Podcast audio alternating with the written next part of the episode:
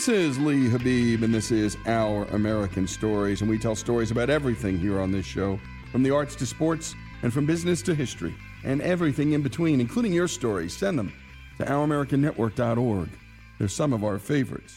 And now it's time for our regular series, The Backstory, about the names and brands that we all know, but whose backstories we don't. Our own Alex Cortez brings us today's story. My cousin Paul used to like to say that we're in the business of defending the world from bland food, you know. Want to take a guess what this guy's product is? Well, I'm not going to tell you yet, but I'll tell you this. Its origin dates far back before this guy was a twinkle in his mama's eye and with another guy named Edmund. Great great grandfather was born in Hagerstown, Maryland in 1815. And we don't know a lot about his young life, but we know that he had found his way to New Orleans by the early 1840s and he became a banker. He was a successful banker and he ended up buying five branches of the Bank of Louisiana from the bank and becoming an independent banker. And as he traveled around to his various branches, he became friends with Daniel Avery, who was here at Avery Island the very same island about two and a half hours outside of New Orleans, where I interviewed this guy. And when Daniel Avery's daughter, Mary Eliza, turned 20, his 40 year old friend announced to him that he was actually secretly in love with Mary Eliza and wanted to marry her. It didn't go over too well, but because um, Edmund had been a bachelor, he'd never been married. Mary Eliza imposed on her father and got him to agree to let her marry Edmund. So they married just before the Civil War. But he lost everything in the war. His banks were gone, he was destitute, and he was forced to live here at Avery Island in his father in law's home. And it's rumored that about the same time, an unknown man walked up to Edmund one day, handed him some seeds, and simply told him, Try these. This is a very hot pepper. And so he did, supposedly. He definitely did plant some unknown seeds around then, believed to be from Mexico or Central America. But then he was forced to flee that land too. And this pepper plant was probably about the last thing on his mind they discovered that the reason Avery Island is pushed up through the marsh is there's a giant mountain of salt underneath it. Well, at that point, salt was a valuable commodity. I mean, it was huge to preserve food, and it was being blockaded uh, from the south. So they sent in groups from the various states around the Confederacy to mine the salt. And as soon as the Union realized that there was a source for salt, they sent in a troop to occupy Avery Island and prevent the mining of the salt. So the family left Avery Island during the Civil War. When they came back at the end of the Civil War, Edmund's diary tells us he found one of his pepper plants growing at the side of the chicken coop. And every plant we plant today comes from that plant. And this pepper's product? The world now knows as McIlhenny's Tabasco. This red wonder of the world that prevents blandness from ever thinking about entering our day. And Tony Simmons, who we've been hearing from, is the former CEO of McIlhenny's and a member of the family. And their family's hot sauce brand is so legendary that many of us don't dare utter the word hot sauce without even thinking about it. We use their trademark instead Tabasco. We're not actually sure why he named it Tabasco. They're stories, but we don't know for certain why he settled on the name Tabasco.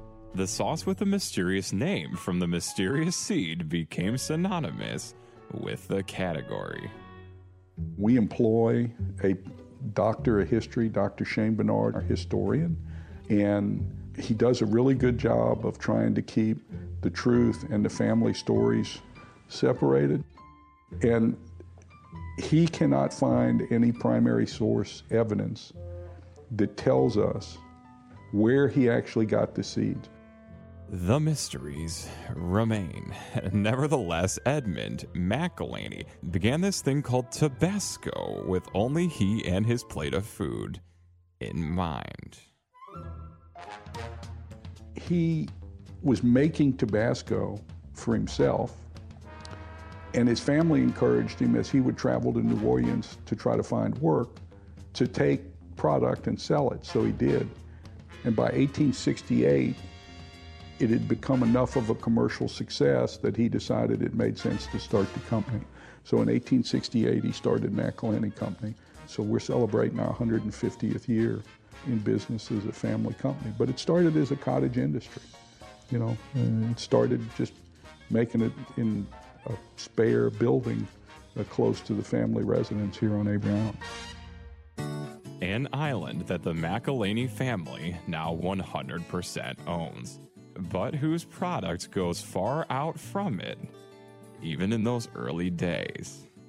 Well, we know it was traveling around the world because we have a letter in our archives from an English soldier who was serving in India in the 1880s. And he wrote a letter to his mother in the UK telling her that he had just had this wonderful product made in America called Tabasco. And if she could find some in the grocery, would she buy it and send him some? And by the way, she might want to buy some for herself as well. So we know we were making our way around the world by the 1880s. And now we ship to over 185 countries and we bottle in 22 languages and dialects, and we do all that here at Avery Island. Every bottle of Tabasco in the world is made here at Avery Island. And you're listening to Tony Simmons, the former CEO of McIlhenny's Tabasco. And it's a fifth generation family business. We love these stories. The Steinway story is so similar in so many ways. And we love featuring these businesses that get passed down from generation to generation. 1868, they started, or he started. And it was 150 years later that we're still talking about a product that gets shipped to 185 countries and in 22 languages. When we come back, more of the backstory, the backstory of McIlhenny's Tabasco with former CEO Tony Simmons here on Our American Story.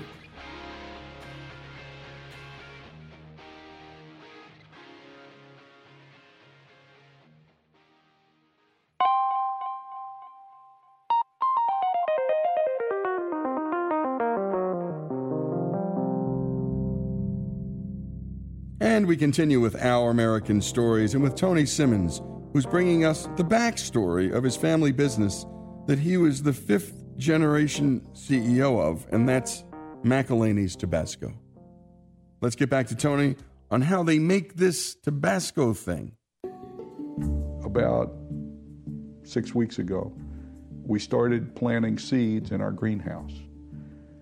Mid April, we'll transplant those little plants to our fields here on Avery Island, and we'll grow them out all summer. In the fall, depending on how much sun we get, how much rain we get, sometime between mid August and the end of September, we'll harvest peppers. And we pick certain plants to harvest just for the seeds. And then we take those seeds and we send them to our growers in Central and South America. Most of them are small farmers, like in Honduras. I think we got about 400 small farmers growing for us. We're actually growing in Central America, South America, and Africa. And the main reason is we think the pepper actually came from Central America, probably from the Andes or the Amazon Valley somewhere, Colombia, Peru. When you look at our pepper plant, you'll see green pepper, you'll see yellow pepper, you'll see orange pepper, red pepper, and bright red pepper. The only way I have to control the color of the product is only to pick the reddest, ripest pepper. So you go back through the fields over and over and over again, only picking the reddest, ripest pepper and leaving the rest of the pepper on the bush. So it's a very labor intensive process to pick Tabasco peppers, and so far uh, we haven't been successful with creating a mechanical harvester that's commercially viable. We're close and we're working on it. We've been working on it for a number of years. But at this point, all Tabasco pepper still needs to be picked by hand. They grind the peppers into a mash and then they ship those ground up peppers back to us and we put them in oak barrels and we age that pepper for up to three years. And then we make Tabasco with it by mixing a certain amount of mash with vinegar in 2,000 gallon mixing tanks. And then we, when we drain it, we strain most of the pepper solids out, and then we make a final product. So from the time we plant a seed here on Avery Island to grow seed pepper for our growers, until the time we put it in the bottle and ship it, it's about a five year process for us to make Tabasco. And unlike a lot of CEOs, the process is so important to Tony that he makes it a priority to personally be a part of it every day that he possibly can. At nine o'clock in the morning, if I'm here, I go down to the blending area and they'll have up to 96 barrels of mash out for me to look at. If I'm not there by 9:15, they can start doing the processing to mix it because they don't know what my schedule is. So they don't know when I'm on the island and when I'm not on the island. So they, they have to assume every day I'm going to be there. But I travel, so I can't be there every morning. Now, we have quality control people that check as well. Every batch gets checked.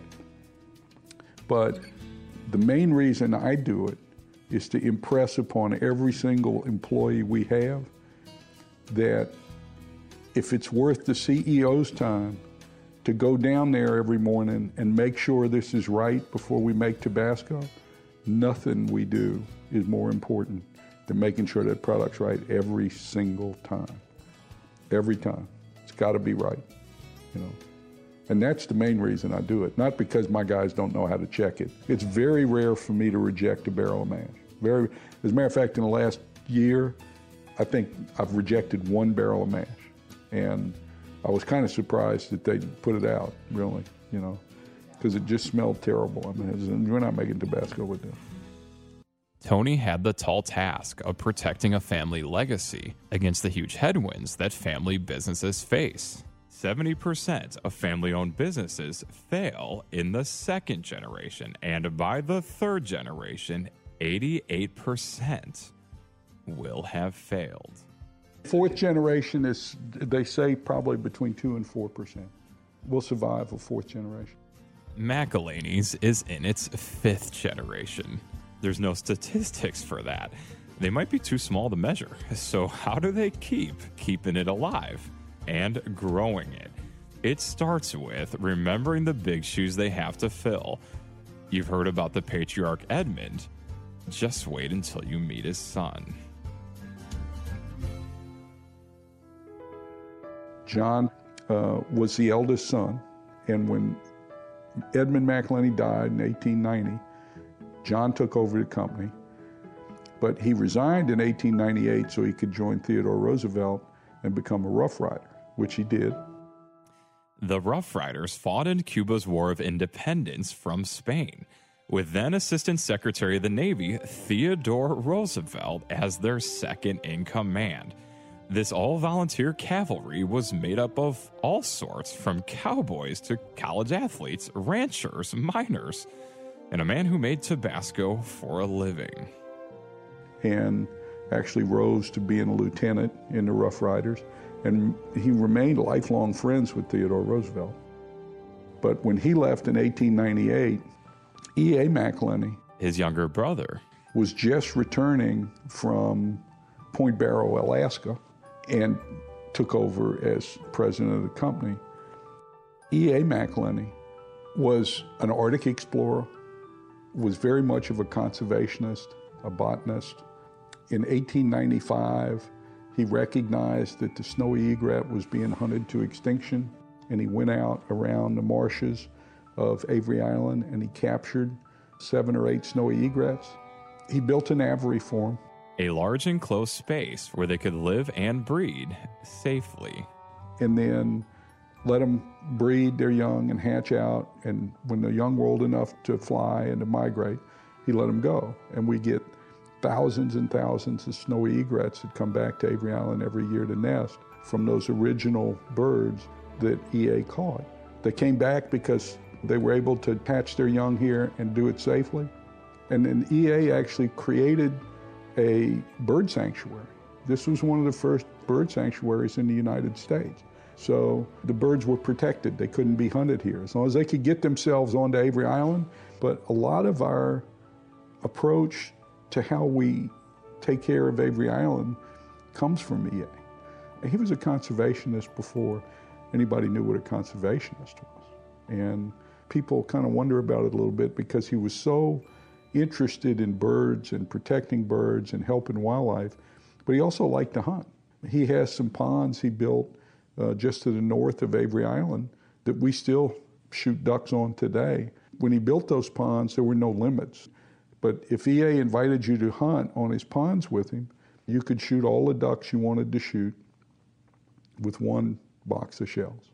You could take 25 shells with you, and however many ducks you could kill with your 25 shells, that was your limit. And he was doing that when there was no limit, just as his concept of conservation uh, in, in hunting. So, in some ways, he was way ahead of his time, and he instilled in us the concept of don't waste, be conservative in everything you do because your resources are limited and you need to make sure you, you pay attention. So, as we harvested the resources that were available to us on Avery Island, our motto, our approach has always been if you're going to do something that disrupts this environment, we want you to put it back as close as possible that it can be put back at the end. To leave the land as good or better than you found it. You know, when conservation and sustainability became a big corporate initiative, we didn't really have to make it a corporate initiative. It's been a corporate initiative here for over 100 years. And just wait until you meet EA's nephew. Next segment. John's son, Walter, who was a member of the United States Marine Corps Reserve and had served in the Pacific in the Second World War, took over the company. And Walter had received a Navy Cross, a Silver Star, and a Purple Heart at Guadalcanal. And you've been listening to Tony Simmons, former CEO of McIlhenny's Tabasco. You're listening to the backstory. And my goodness, what he was saying about intergenerational family businesses is so true. 70% fail in the second generation, 88 in the third, and 95 plus fail in the fourth. And this is a fifth generation family business and continuing to thrive. The remarkable story. The backstory continues. The McIlhenny Tabasco story continues too here on Our American Story.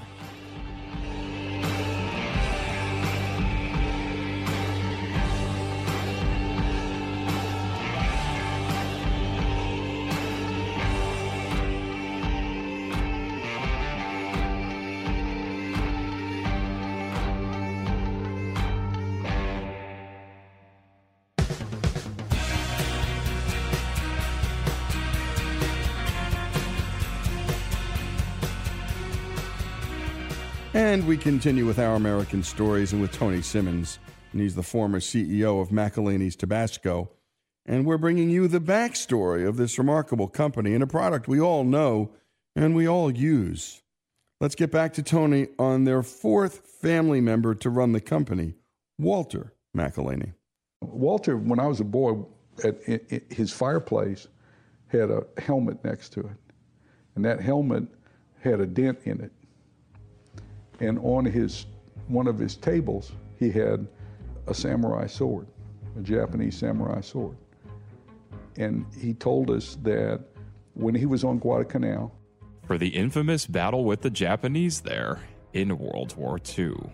He was coming up over a ridge and he surprised a Japanese squad. And the officer, seeing Walter, swung his sword. He didn't even take it out of the scabbard. He just swung the sword at Walter's helmet. Walter said as he was swinging the sword, I was pulling my firearm and I shot him, but he hit me before I could finish shooting him. So they had to lower him back down the cliff in a basket to evacuate him, but his guys put the sword and the helmet with him. So he had those souvenirs from the encounter. But then they dropped the basket on the way down the cliff. Just to make sure that you got all that, that basket that they accidentally dropped off the cliff, yep, it had Walter in it. But Walter also, he was hit with a machine gun wound on Guadalcanal, and he was sent back to Australia to recuperate after he was injured on Guadalcanal. And after the war, to cure himself of the understandable fear of heights that he contracted, Walter hunted mountain goats. He used to tell the story that his orders, when he was discharged from the hospital in Australia, his orders were to return to the United States. But he didn't want to go back to the United States. He wanted to go back to his squad. And he told a story about how he hopscotched his way back to his unit.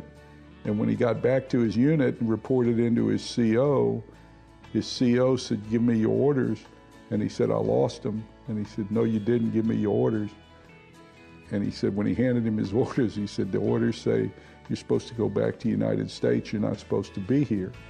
And he said, I don't want to go back to the United States. I want to fight. And anyway, he ended up getting to go back to his unit. He was a pretty amazing man. And when Walter was in the foreign country of Australia, he did get to see someone who wasn't so foreign. He greets his godmother, First Lady Eleanor Roosevelt, on her goodwill tour to Australia in September of 1943.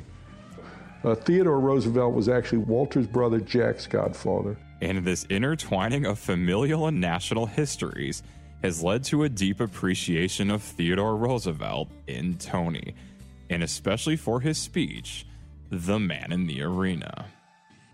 It's a wonderful thing. That's right. It's not the critic who counts, you know. It, it's just one of the greatest quotes ever. It's just, you know where he, you know where he made that speech, don't you?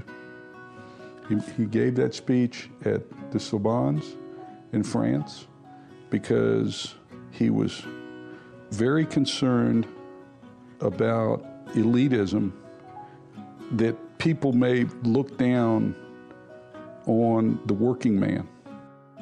And Tony proceeded to read the most famous passage of this speech.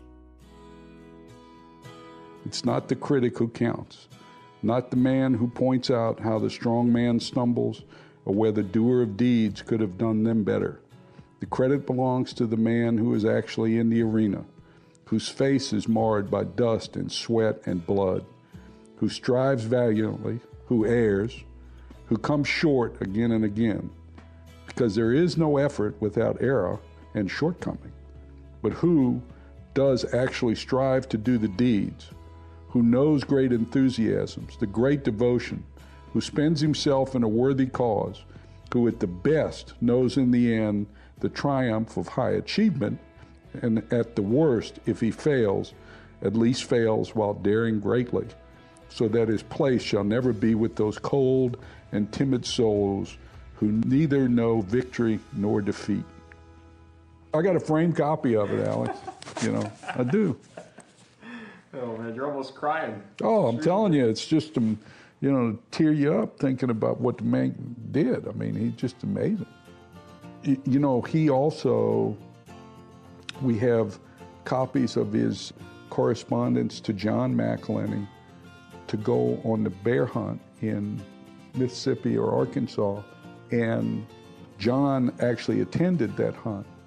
And they couldn't find a bear for the president to shoot, so they tied a bear to the tree. They found a sickly bear, tied it, and they went and got the president, brought him over so he could kill the bear, and he refused to kill the bear. And when that the press got that story, they named it Teddy's Bear, and that's where the teddy bear came from. Now, you probably didn't expect to learn that in a story about Tabasco sauce. Now, did you? And closer to home, Tony was very blessed that this Uncle Walter was very much a part of his life. Walter stayed in the Marine Corps Reserve. He retired as a brigadier general, and I can tell you from knowing him very well as a young boy, he really liked being referred to as General McIlhenny. he liked that a lot. But Walter was a great man. He was a lot of fun. And he used to invite his young cousins like me to stay with him in the summer.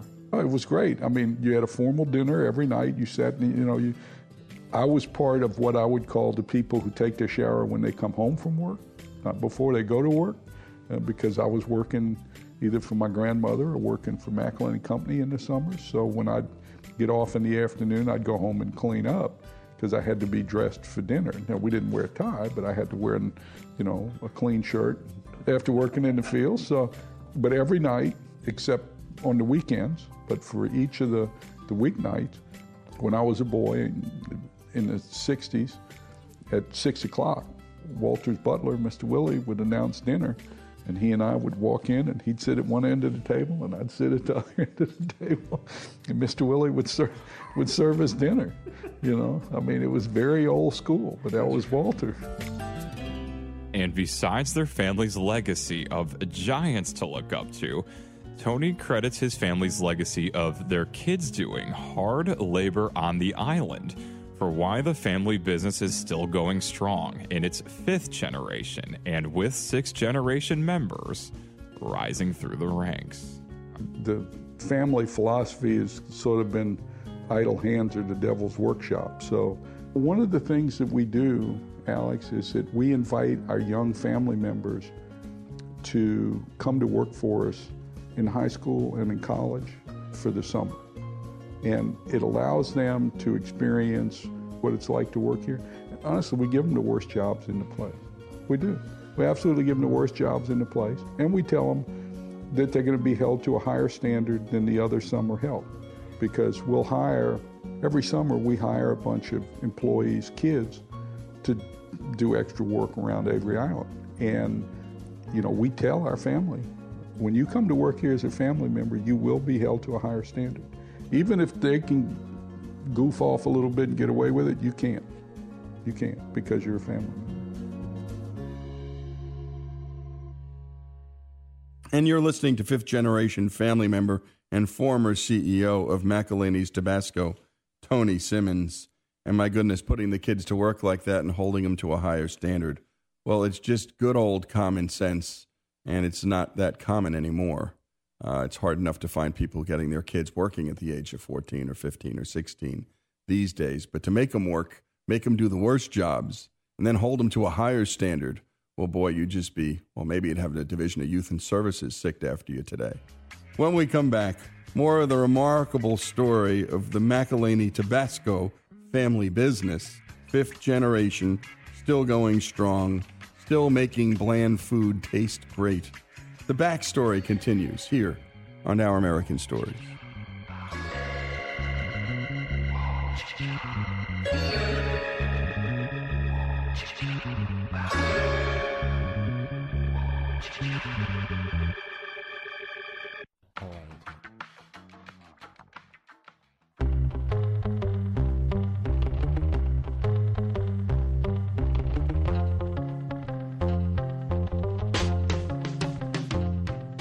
And we continue here with Our American Stories and with Tony Simmons, who's bringing us the backstory of his own family business that's now been running strong for over five generations.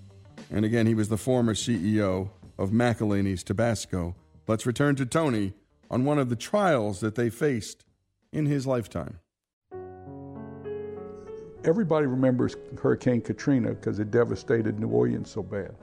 Hurricane Katrina was not an event at Avery Island because we were farther enough west to where we weren't impacted by the storm. But two weeks after Hurricane Katrina, Hurricane Rita came through the western part of Louisiana, and we had eight feet two inches of water at the plant. And the plant floor is at eight feet six inches. So we had four inches left before we would have had water in a food plant. And we'd have been closed for months and months to clean up before we would have been back in operation. They were still forced to close for six working days, which is no small matter for a business trying to care for its families. So after that, we decided to build a protection system around the plant to increase that protection up to 18 feet 6 inches. We're almost 14 miles in from the coast here, so we think 18 feet 6 inches is a good number. Rita was one of the worst. It was the worst water this area has ever seen in anybody's memory. And it only got to 8 feet 2 inches. So we now have protection to 18 feet 6 inches. But this fortification came at a price a literal price in dollars and an emotional price in desire. We were going to put a museum in New Orleans and an office over the museum. And we took the money we had dedicated for that project, and instead we built the levee. And then we had to assume we were going to lose electricity in that case. So we put in a standby power generation system with twin 750 kW generators and a 10,000 gallon diesel fuel tank to run them. Either pump is supposed to be capable of keeping the facility dry, and either generator is capable of running both pumps at once. So Murphy's Law, whatever can go wrong will go wrong at the worst possible time. So we have 100% redundancy on our system to try to make sure we don't flood ourselves. This shows just how difficult business can be, even 150 years into it. But time and time again, McIlhenny's has found strength in one very deep reservoir. We have a very stable workforce, which it also helps the company as well. When I first got here in 2000, we did an award ceremony to award people for their years of service. And I think we had 201 or 202 employees at the time. And I totaled up their years of service, and it came out to like 2,165 years of service over those 200 employees. So, you know, we have a very stable workforce that has a lot of institutional knowledge about what we do and how we do it, and that's, that serves us in absolutely good stead. We can't compete against the oil field when it comes to wages. When, when the oil field is really going, when things are good in the oil field, they pay way more money than we can afford to pay as a food manufacturer. But a lot of our employees who would be able to get those jobs choose not to do so for a couple of reasons. One is we, we offer a very competitive package of benefits. So their health care coverage, that type of thing is going to be equal. What we don't offer is that hourly wage that they could make. But to some extent, that hourly wage also, a lot of our oil and gas uh, business here is offshore, which means they have to be away from their families for extended periods of time. And as you've seen in the last few years, when the oil industry is bad, it's very bad. And we don't lay people off. We don't have large reductions of force. So people that work for us tend to know that, you know, I can make a good living. Uh, I can be home with my family every night. I can get a good benefit package. And I won't make as much as I'll make in the oil field, but you know what? I'm not going to be laid off either. So, uh, you know, so it makes a difference. It makes a difference, and that's how we're able to keep really good people working for us. And what also leads employees to want to stay with McIlhenny's is that almost every time there's a job opening, there's an opportunity to move up. First, we post internally, and our own employees can post for the job. If we have a job open for a line leader and four people uh, post for it, we put together a team to interview those people that consist of the HR manager, the person in charge of that area, and three people that will have to work with that person on that line, actually work for that person. They interview those candidates. They vote. They can vote, none of them are a good candidate, that we need to go outside, we need to expand, we don't think any of these people are qualified.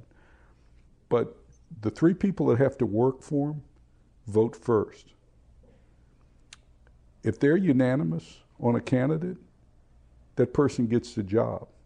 The supervisor and the HR person don't get to vote until after those. Our employees know that. But what happens is we'll fill a line leader position. Then that would probably be filled from somebody who's a Kartner operator or doing something. Now that position becomes available.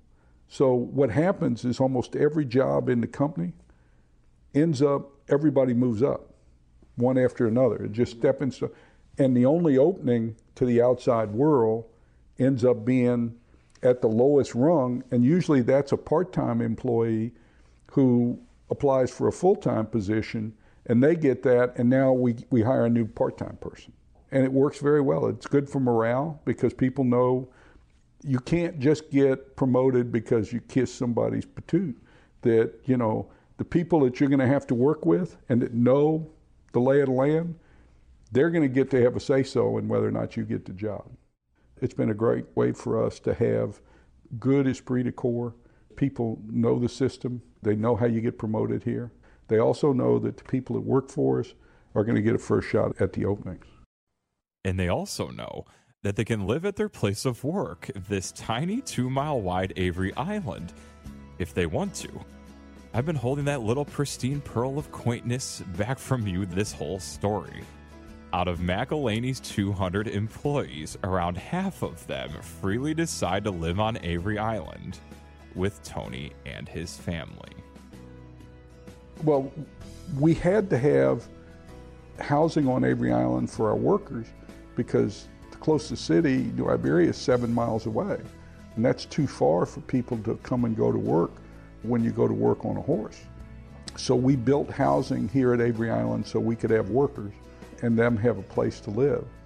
And McIlhenny Company still owns about 60 houses on Avery Island that we lease to our employees. And we have about 180 people, I think, that live on Avery Island.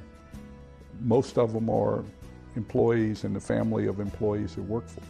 And that is a legacy from when we needed to have housing on Avery Island in order to have a workforce. Now, most of the people who live on Avery Island that work for us do it either because they're young and they're trying to save up money so that they can buy a home, or they grew up here and just want to live here, or they have small children and they enjoy having the freedom those children can have on Avery Island they can't have in a city or somewhere else because it's pretty hard for a kid to get in too much trouble on Avery Island. You know, if, if you live in our housing. We have a big playground they can go play on. They, they get a lot of freedom. There's a little store. Everybody knows each other. Everybody knows who everybody's kids are.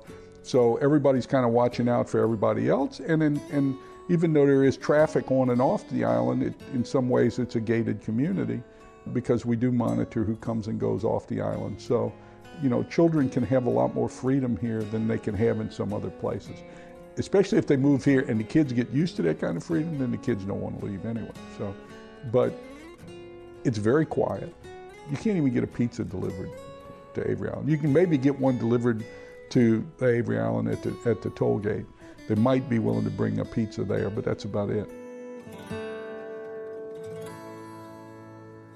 And great job, as always, to Alex Cortez, and a special thanks to Tony Simmons, the former CEO of McIlhenny's Tabasco. And my goodness, they're in the business of defending the world against bland food. I love that as a mission statement for a company. And my goodness, they've been doing it for a really long time. Again, those statistics, I've got to hit you with them one more time. Second generation businesses fail at the rate of 70%, third generation business at the rate of 88%, and over 95% by the fourth generation fail. And these guys, these folks at McIlhenny, fifth generation going strong, and still changing the world and changing our palates. By the way, if you have a local family business story around your country that's multi generational, please send them our way. OurAmericanNetwork.org is where you can send them. In times of stress, when small businesses are under assault through tough economic times, you can sort of feel and understand A, how hard it is to get a business going, and the catastrophe it is when one of these businesses closes. The lives, the families, yeah, the product too, but the world can live without a product. But these folks can't live without these jobs. A beautiful story, another great backstory the story of McIlhenny's Tabasco, here on Our American Stories.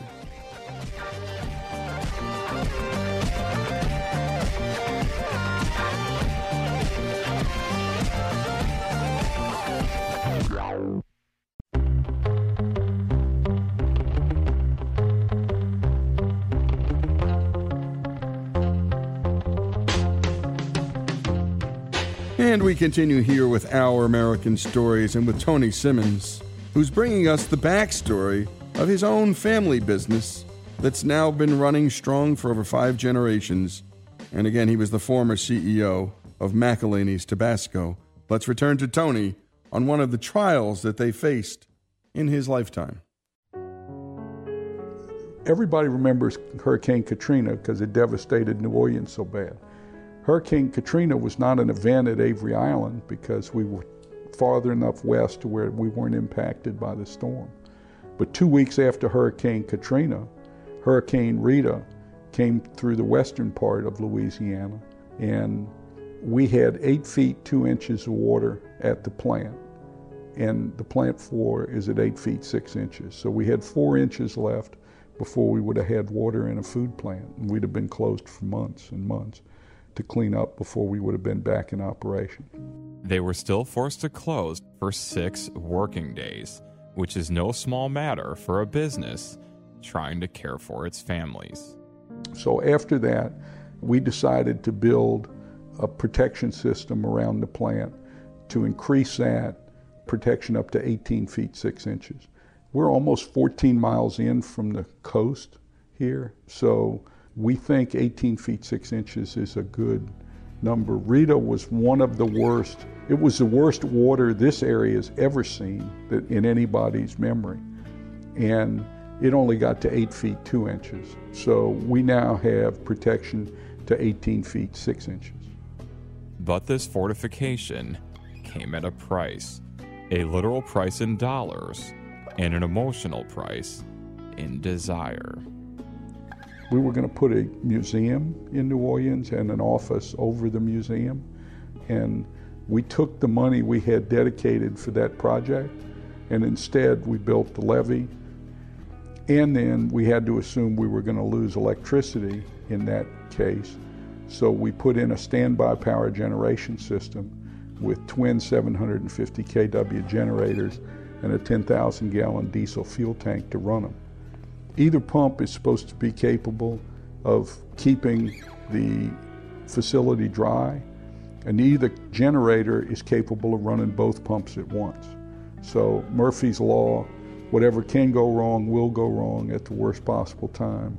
So we have 100% redundancy on our system to try to make sure we don't flood ourselves. This shows just how difficult business can be even 150 years into it, but time and time again, McIlhenny's has found strength in one very deep reservoir. We have a very stable workforce, which it also helps the company as well. When I first got here in 2000, we did an award ceremony to award people for their years of service. And I think we had 201 or 202 employees at the time. And I totaled up their years of service, and it came out to like 2,165 years of service over those 200 employees. So, you know, we have a very stable workforce that has a lot of institutional knowledge about what we do and how we do it, and that's, that serves us in absolutely good stead. We can't compete against the oil field when it comes to wages. When, when the oil field is really going, when things are good in the oil field, they pay way more money than we can afford to pay as a food manufacturer. But a lot of our employees who would be able to get those jobs choose not to do so for a couple of reasons. One is we, we offer a very competitive package of benefits, so their health care coverage, that type of thing, is going to be equal. What we don't offer is that hourly wage that they could make, but to some extent, that hourly wage also, a lot of our oil and gas uh, business here is offshore, which means they have to be away from their families for extended periods of time. And as you've seen in the last few years, when the oil industry is bad, it's very bad. And we don't lay people off, we don't have large reductions of force. So people that work for us tend to know that, you know, I can make a good living, uh, I can be home with my family every night, I can get a good benefit package, and I won't make as much as I'll make in the oil field, but you know what? I'm not going to be laid off either. So, uh, you know, so it makes a difference. It makes a difference, and that's how we're able to keep really good people working for us. And what also leads employees to want to stay with McIlhenny's is that almost every time there's a job opening, there's an opportunity to move up. First, we post internally, and our own employees can post for the job. If we have a job open for a line leader and four people uh, post for it, we put together a team to interview those people that consist of the HR manager, the person in charge of that area, and three people that will have to work with that person on that line, actually work for that person. They interview those candidates. They vote. They can vote, none of them are a good candidate, that we need to go outside, we need to expand, we don't think any of these people are qualified. But the three people that have to work for them vote first. If they're unanimous on a candidate, that person gets the job. The supervisor and the HR person don't get to vote until after those. Our employees know that. But what happens is we'll fill a line leader position. Then that would probably be filled from somebody who's a Cartner operator or doing something. Now that position becomes available. So what happens is almost every job in the company ends up, everybody moves up one after another. It just stepping stone. And the only opening to the outside world ends up being at the lowest rung, and usually that's a part time employee who applies for a full time position, and they get that, and now we, we hire a new part time person. And it works very well. It's good for morale because people know you can't just get promoted because you kiss somebody's patoot. That, you know, the people that you're going to have to work with and that know the lay of the land, they're going to get to have a say so in whether or not you get the job. It's been a great way for us to have good esprit de corps. People know the system, they know how you get promoted here. They also know that the people that work for us are going to get a first shot at the openings. And they also know that they can live at their place of work, this tiny two mile wide Avery Island, if they want to. I've been holding that little pristine pearl of quaintness back from you this whole story. Out of McIlhenny's 200 employees, around half of them freely decide to live on Avery Island with Tony and his family.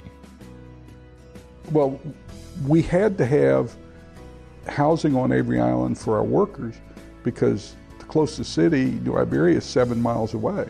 And that's too far for people to come and go to work when you go to work on a horse. So we built housing here at Avery Island so we could have workers and them have a place to live. And McIlhenny Company still owns about 60 houses on Avery Island that we lease to our employees. And we have about 180 people, I think, that live on Avery Island. Most of them are employees and the family of employees who work for us. And that is a legacy from when we needed to have housing on Avery Island in order to have a workforce. Now, most of the people who live on Avery Island that work for us do it either because they're young and they're trying to save up money so that they can buy a home, or they grew up here and just want to live here, or they have small children and they enjoy having the freedom those children can have on Avery Island they can't have in a city or somewhere else because it's pretty hard for a kid to get in too much trouble on Avery Island. You know, if, if you live in our housing, we have a big playground they can go play on, they, they get a lot of freedom. There's a little store. Everybody knows each other, everybody knows who everybody's kids are. So everybody's kind of watching out for everybody else. And, in, and even though there is traffic on and off the island, it, in some ways it's a gated community because we do monitor who comes and goes off the island. So, you know, children can have a lot more freedom here than they can have in some other places. Especially if they move here and the kids get used to that kind of freedom, then the kids don't want to leave anyway. So, but it's very quiet. You can't even get a pizza delivered to Avery Island. You can maybe get one delivered to Avery Island at the, at the toll gate. They might be willing to bring a pizza there, but that's about it. And great job, as always, to Alex Cortez, and a special thanks to Tony Simmons, the former CEO of McIlhenny's Tabasco. And my goodness, they're in the business of defending the world against bland food. I love that as a mission statement for a company. And my goodness, they've been doing it for a really long time. Again, those statistics, I've got to hit you with them one more time. Second generation businesses fail at the rate of 70%, third generation business at the rate of 88%, and over 95% by the fourth generation fail. And these guys, these folks at McIlhenny, fifth generation, going strong and still changing the world and changing our palates. By the way, if you have a local family business story around your country that's multi generational, please send them our way. OurAmericanNetwork.org is where you can send them. In times of stress, when small businesses are under assault through tough economic times, you can sort of feel and understand A, how hard it is to get a business going, and the catastrophe it is when one of these businesses closes. The lives, the families, yeah, the product too, but the world can live without a product. But these folks can't live without these jobs. A beautiful story, another great backstory the story of McIlhenny's Tabasco, here on Our American Stories.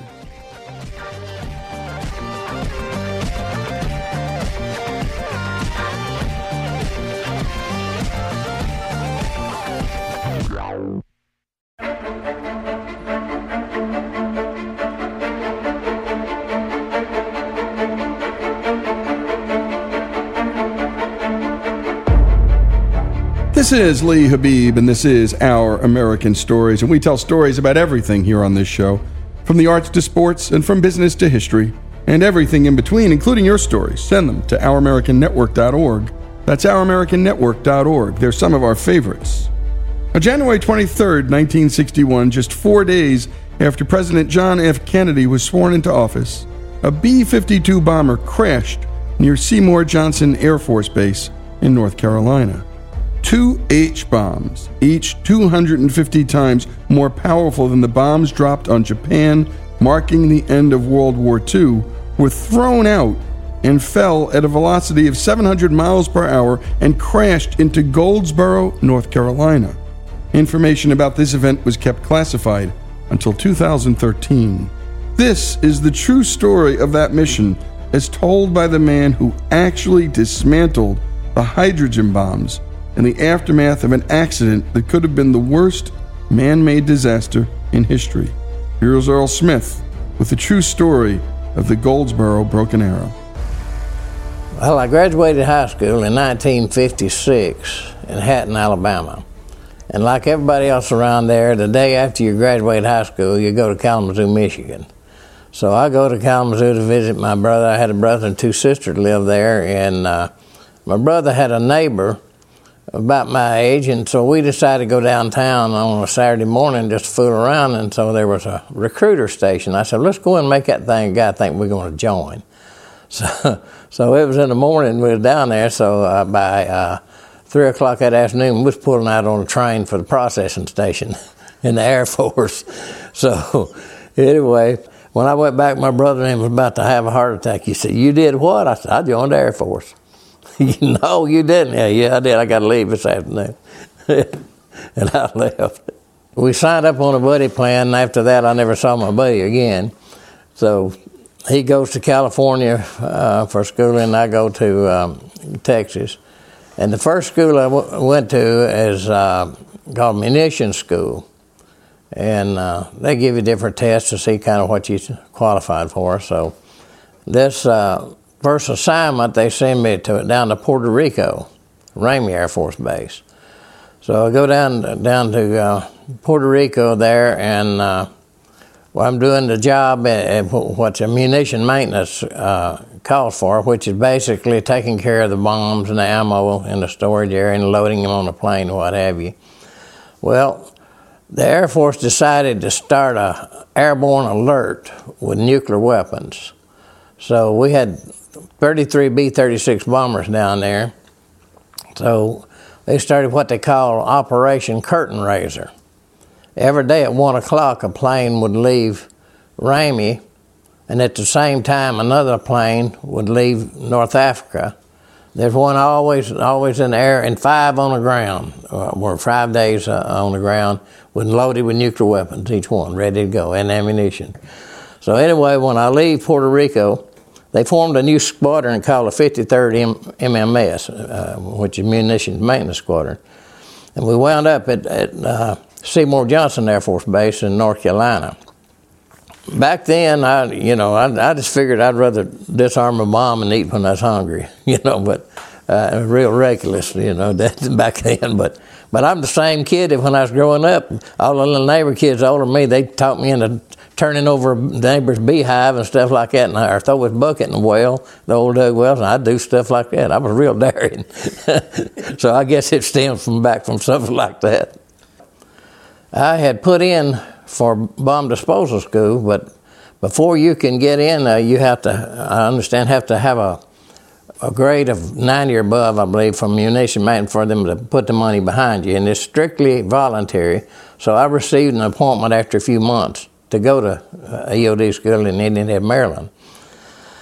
Well, the school, the school, like I say, was was, was extremely hard. Uh, you just literally live from day to day and hope you can make it through another day. Because the man, when they're in the indoctrination, first of all, they take you out in this field. It's about, about a 20 acre field. And they have everything that's ever been thrown, dropped, or projected from all over the world up to a V1 and V2 rocket. It hadn't got to the, you know, the big rockets at the time. And they, a man tells you, he said, Gentlemen, before you graduate this school, if you're fortunate enough to graduate this school, you'll be able to walk up to any piece of ordnance out here and tell me what it is, what kind of explosive used in it, what kind of fusion system, and what country it's from, and how to disarm it. And everybody punching everybody, yeah, sure, uh huh, yeah. I mean, it's, but before you leave that school, that's one of the easier things you can do. You're not even got into the to the big big uh, missiles and what have you. But uh, really, the nuclear bombs hadn't entered hadn't entered my mind. I, I, I just I never dreaming that I'd have anything dropped in my lap like was dropped in my lap. But once I uh, I get back to my base after I graduate, and uh, it happened to be my night on uh, standby. It was January. It was actually January the twenty third, nineteen sixty one, when the control tower called me. And they said, uh, "We have a B fifty two coming in, tail number 0187, with fuel leaks in the bomb bay area." Well, I knew that was serious because when they go to let the landing gear down, you possibly have sparks could you know create a fire. And I lived off base, so it had been a snow on the ground. It was about 10 degrees that night, so I got dressed right quick and I didn't bother to lace my boots on. I just wrapped the strings around them, tied them. But by the time I got to the base, they determined it had crashed off base about 12 miles. So General Moore had already had a helicopter waiting for me because the EOD man has a first priority on what they call a, a broken arrow. The bomb that fell was a Mark 39 uh, bomb, which is actually 3.8 megatons of explosive. And a lot of people don't know how, how much a megaton is. If you take a, a railroad car, coal car, and you load it heaping up with TNT, it would stretch all the way across the United States and back as far as Chicago. That's only 1.1 megaton, only one megaton. This was 3.8. And you've been listening to Earl Smith, the true story of the Goldsboro Broken Arrow. You're going to want to hear the rest of this story here on Our American Story.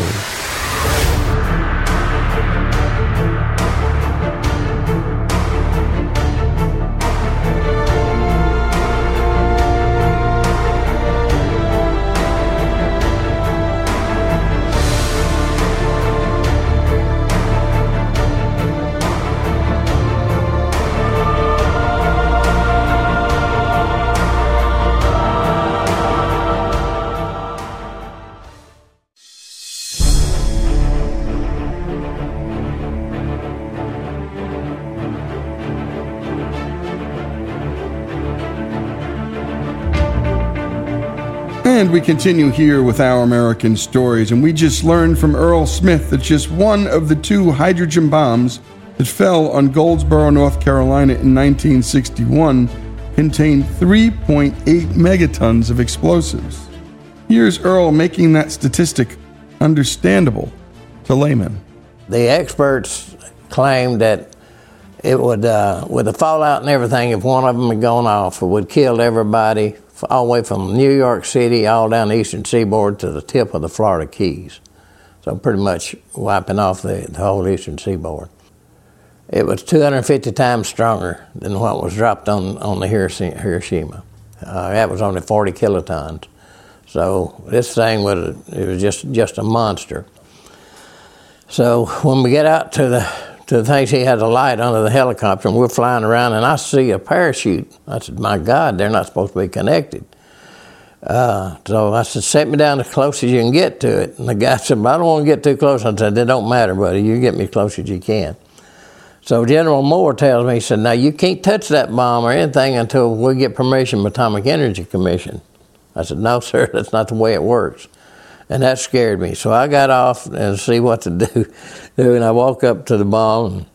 when I opened that access door and saw that red A, I mean, I just I just turned cold. I mean, it's the scariest thing. I, I was 24 years old, and and as the old saying, well, what am I doing here? You know, that is uh, uh, something I just didn't sign up for.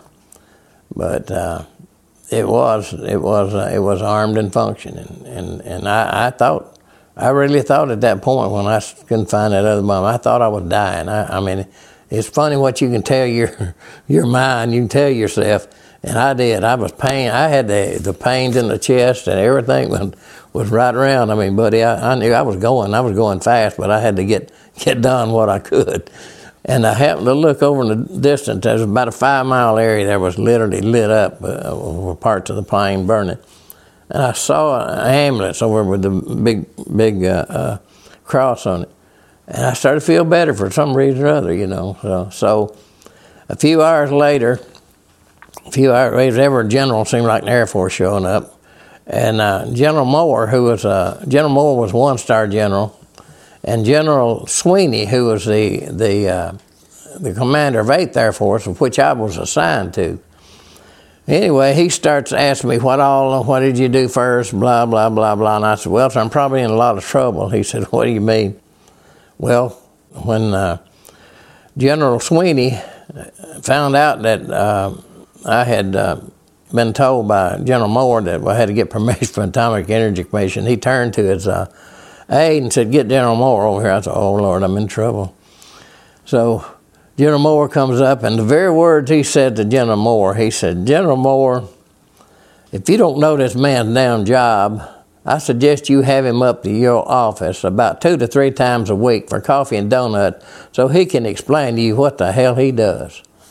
Oh, Lord, my heart just sunk because General Moore is going back to 8th Air Force and here I'm going to be stuck on base with this general, and I'm a little old airman, first class, enlisted man, you know. And he made him look bad, made him look real bad.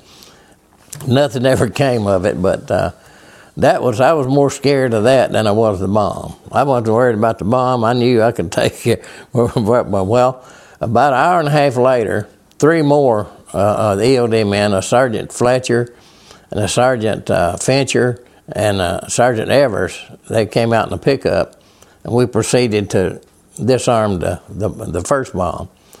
And uh, what happens, those bombs are so powerful, they have to be let down by parachute because they blow the plane out of the air. But they can be set up to 46 hours. This can be that long a delay because they don't worry about uh, uh, the Russians coming up and disarming them because if they don't do exactly the steps as they're supposed to be, it'll blow up anyway. So we knew that part too. So you got to do disconnect one CKT wire and then wait three minutes or so, and then you know the steps. You have to do it exactly. So that's that's the reason for the parachute. So anyway, we get this bomb taken care of, and I called out uh, the motor pool for them to get a to bring a flatbed truck out so they could get a, in a lift to get this bomb to go back to the base. In other words, it's, it's taken care of. Well, eight and a half hours after this happens, this Lieutenant Revelle shows up with a crew from SAC headquarters, Wright Patterson Air Force Base. And he comes marching out there like little Lord Fauntleroy, taking in charge. Well, the first thing he did was we, we finally found a second bomb, and it was, well, it really took about about three days before we really got to the park because everything had to be done. We had to be real careful digging because we had 92 detonators that were live, and those had to be each one had to be counted for and put in a, a little container and get back to the base. well, when they got down, dug deep enough to for, for, the big afterbody part where the parachute was still in, well, uh, Lieutenant Revelle and his group removed that out of the ground. You have just that afterbody. Well, I was the lowest ranking man on there, so I, I got the, uh, uh, the good duty of getting down in the hole, down in the, the, the, muddy water and icy water and everything, reaching down in the hole and pulling up parts of the bomb and identifying uh, what each one was. And uh, I reached down, and I got the, the, the uh, nuclear core, routed up between my legs, and I handed it to some. I don't remember who it was, but I told him I probably won't ever have any more kids, and I didn't after that. So once we got all of that stuff out in a tritium bottle, then there wasn't really anything else for them to, you know, that's explosive to where the big the big diggers couldn't come in. He comes out and they start digging this this huge hole. They, start sinking all kind of jet wells and dry because it was kind of marshy area in, in a way. And they did it in in layers, you know, way layers they were going. And at one time, it was such a big hole, I saw five bulldozers pulling uh, scrapers in the bottom at one time. Now, that's how big the hole was. I mean, it was just humongous. And uh, they took one of the wells and they put a, a spigot on it, and uh, the local people wouldn't drink the water. They were, scared to death. They wouldn't drink the water. So we got permission to bring three of the old timers around. I can't remember even what their names were. But anyway, I took a, a cup and poured some water in it, and I drank it. And I said, well, you know, you think I would drink it if, you know, so that kind of gave him peace of mind. So we never heard any more thing about that. But they uh, told us to uh, didn't want the public to know what we were looking for. There, there was one a, a, part had which weighed about three thousand pounds, which was uh, uranium two thirty five and two thirty eight. It hit hard pan and kept going. And we were looking for this. That's what all the digging was going to be about. But uh, they told us to tell everybody when they were reporting anybody else that we were looking for a part to an ejection seat. it made made a lot of now that's what we actually had to say. But one one poor man was a sharecropper, and he looks up and sees this humongous parachute with something in it. He thought the Russians were invading, so he grabbed a pound of cornbread and some milk and some blankets. They found him seven hours later under some bushes where they were looking for uh, Major uh, Shelton. He he was um, something had killed him. The the body, three bodies were were uh, killed, and two bodies were uh, in the wreckage immediately close to where the bomb was. But uh, five men survived. One man, Captain Maddox, he didn't have an ejection seat. So when everybody else ejected, he said he saw a he saw a hole and he just dove for it. never dreaming he'd get out. So he made it through, and then uh, he, he hitched a ride somewhere back to the base. He still had his parachute, and the, the gate guard was talking about going to arrest him, thought he'd stole a parachute. But nobody, to my knowledge, has ever escaped jumping out of a jet plane and survived. And you're listening to Earl Smith. And my goodness, what he was up to that day in North Carolina. Well, we never knew about it until fairly recently. There's been a book written about it, a big bestseller. It's being optioned as a movie. The Goldsboro Broken Arrow is the thriller by Joel Dobson. The book inaccurately recounts the story from the perspective of Jack Revell, and that's why we're bringing you Earl Smith's account. He was the guy who did the work, not the guy who wanted the credit. And we know the difference between those two when it comes to political theater and showboaters. When we come back, we're going to continue this remarkable story the story of how one of the world's greatest man made disasters was averted here on Our American Story.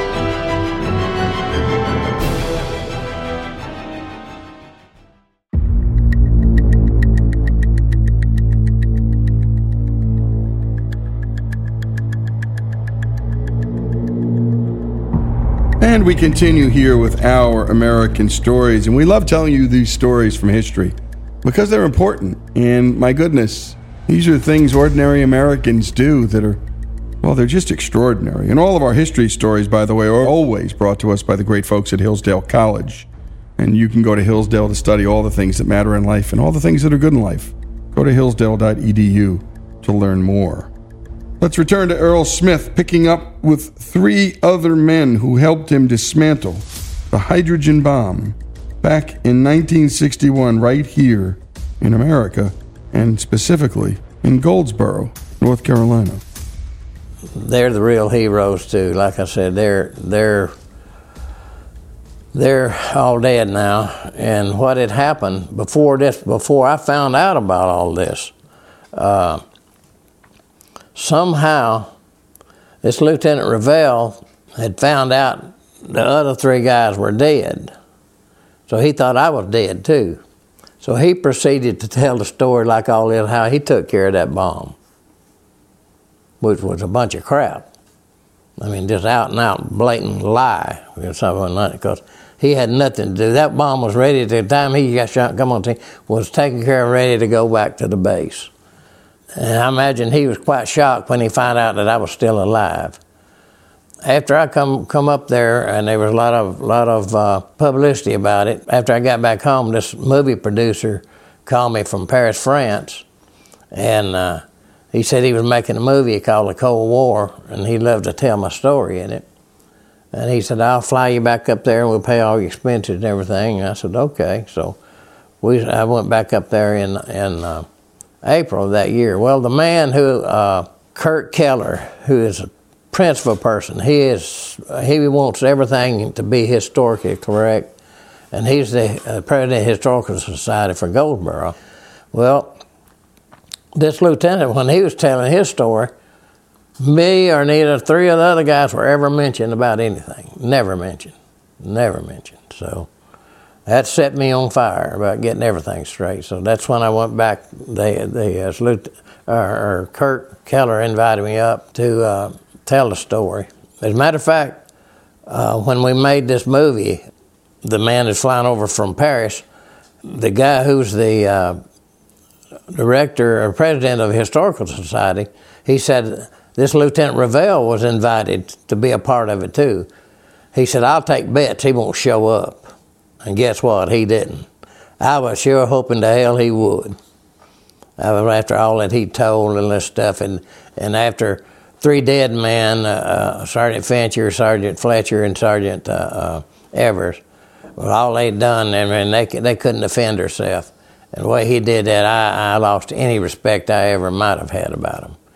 And then when they wrote this book, they wrote this book, uh, I think it ended up being two books. I've only seen one, uh, Broken Arrow over Goldsboro. The man that wrote that, I, I finally had talked to him, and I said, I don't hold you. I, I said, uh, first of all, I asked him, where did you get this information? He said, well, from Lieutenant Revelle. I said, well, he told you a bunch of crap. And then I proceeded to tell him about what really happened. And he said, well, I figured he was an officer and a gentleman. And I said, well, you kind of figured wrong on this one because he, he, he wasn't. Uh, turned out to be uh, other than that.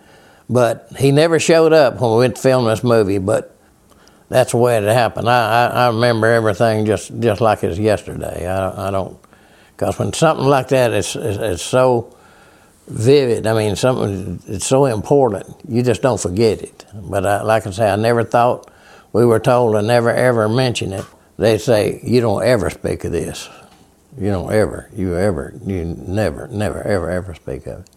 So that scared this old boy. So I kind of put it out of my mind. you know. Well, first of all, they said uh, something that bothered me for many years because they were telling everybody that all the parts were found. And I knew that piece of uranium 238 and 235 was still in that ground.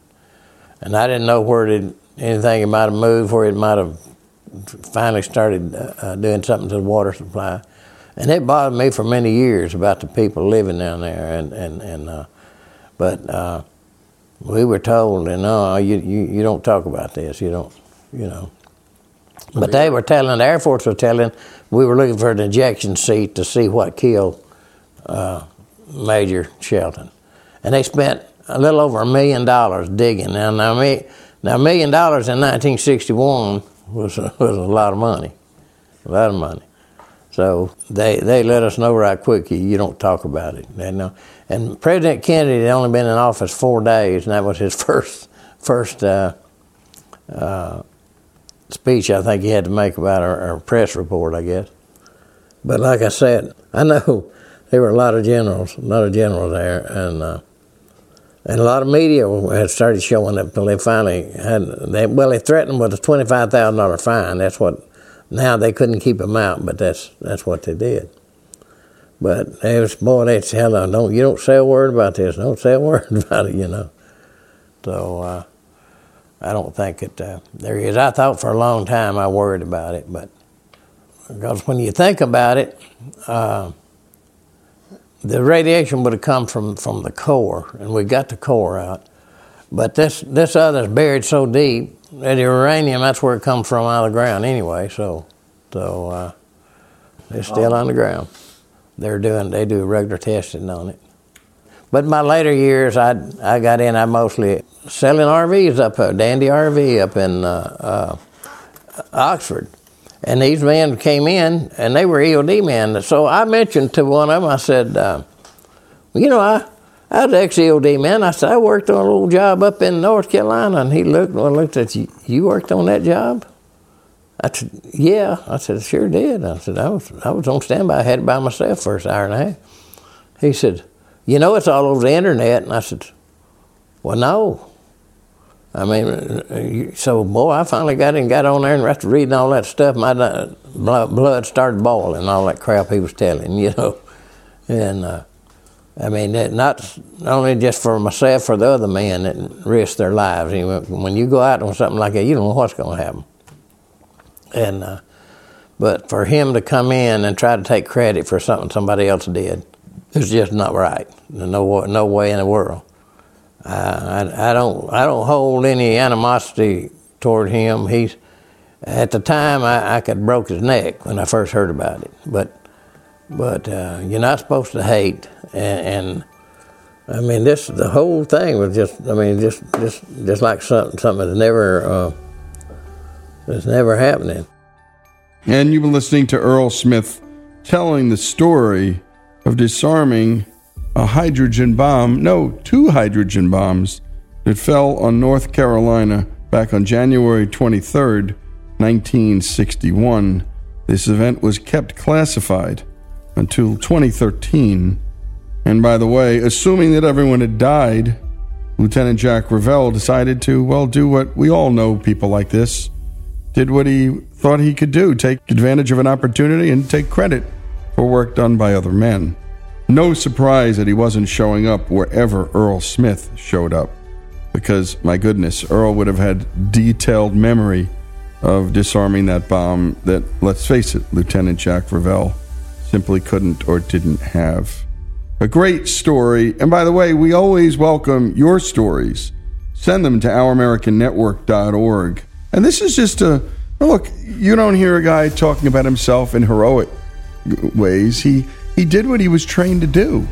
And he did it with a bunch of guys, and a whole bunch of guys died probably trying to get this plane to land safely and not create, again, what would have been perhaps the worst man made disaster in human history. Earl Smith's story, the story of a man who disarmed a couple of H bombs in North Carolina back in 1961, the year of my birth, here on Our American Story.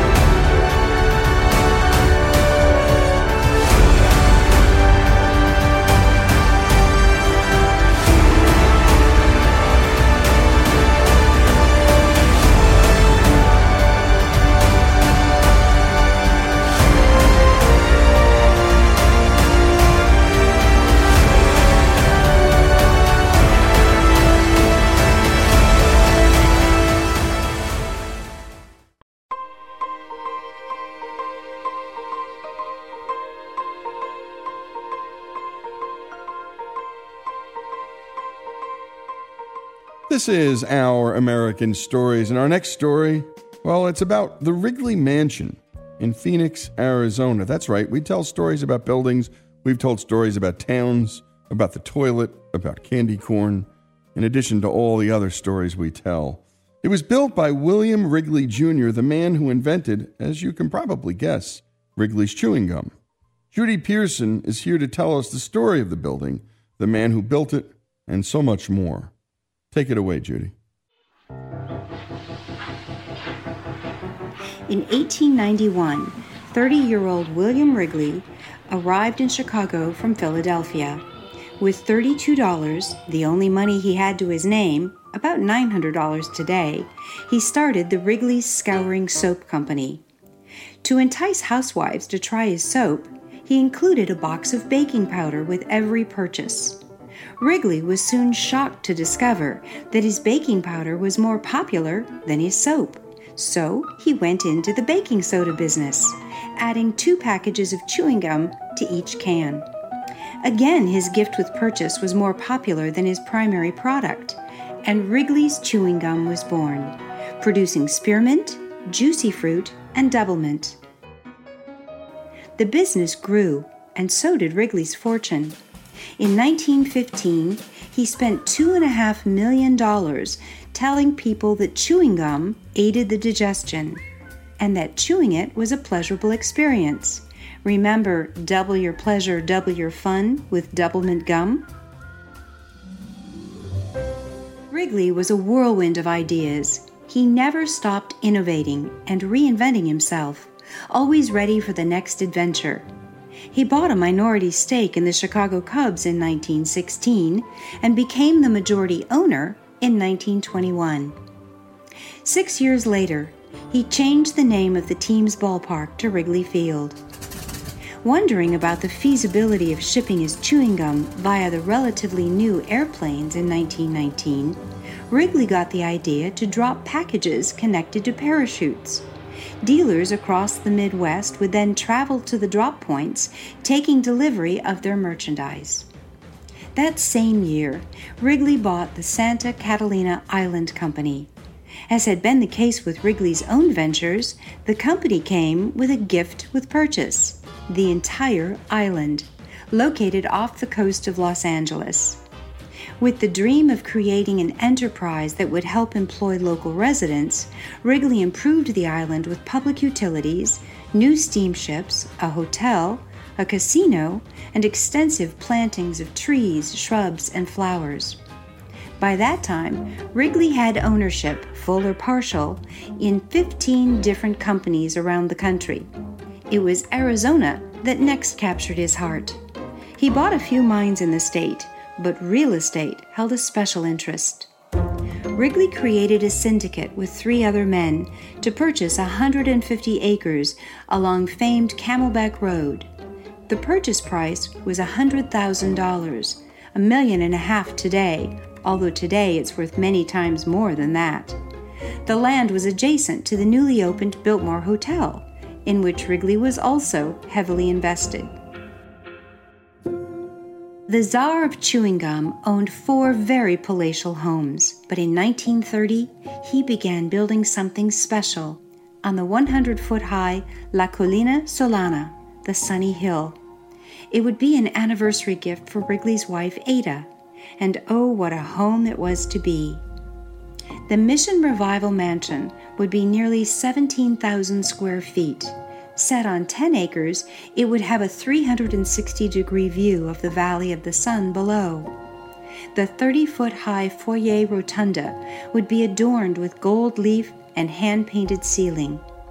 And the floor below was laid with tiles made in Wrigley's Catalina Island estate kiln.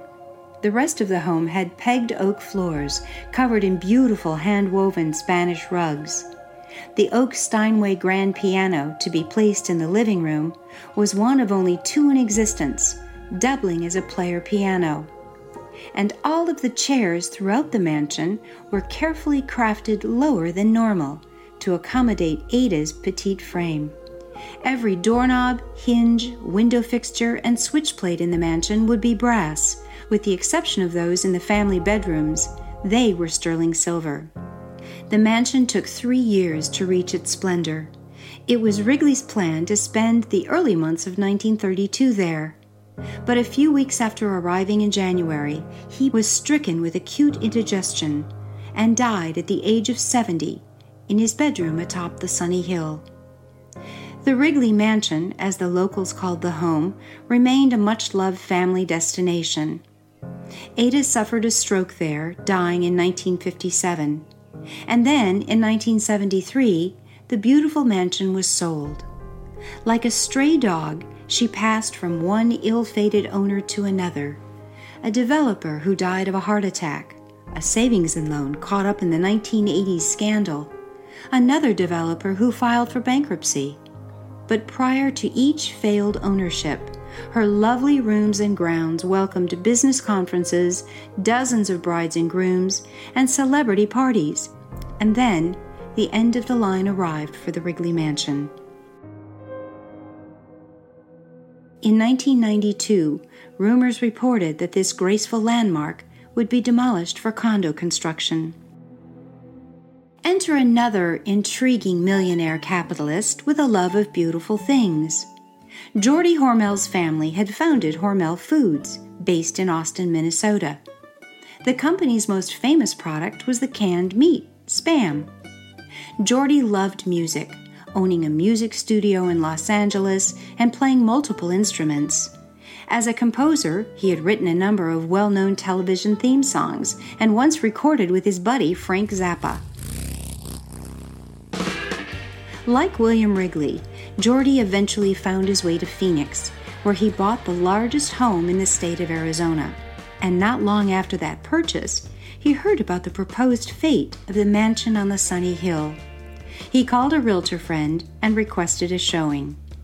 In the first few minutes of his Wrigley Mansion tour, Geordie was transported back to his childhood, and the Wrigley's home reminded him of his own childhood home. Having turned that into a supper club where he entertained guests with his accomplished piano playing, he knew he could do the same thing with this mansion. The beautiful stray dog won Geordie Hormel's heart. He bought it immediately. Geordie and his wife Jamie began restoring the mansion and opened it as a private club. Geordie entertained Sunday brunch guests on the Steinway Grand, still in the living room. He played Happy Birthday every Sunday because, as Geordie used to say, every day is someone's birthday. The family enjoyed the mansion as much as the public did. The Hormel children would sneak napkins out of the dining room and slide down the hill on them, and the pastry chefs could always be charmed into giving them treats. They celebrated birthdays and holidays at the mansion, and the Hormels even renewed their wedding vows there. When Geordie died in 2006, Jamie became the mansion's proprietor.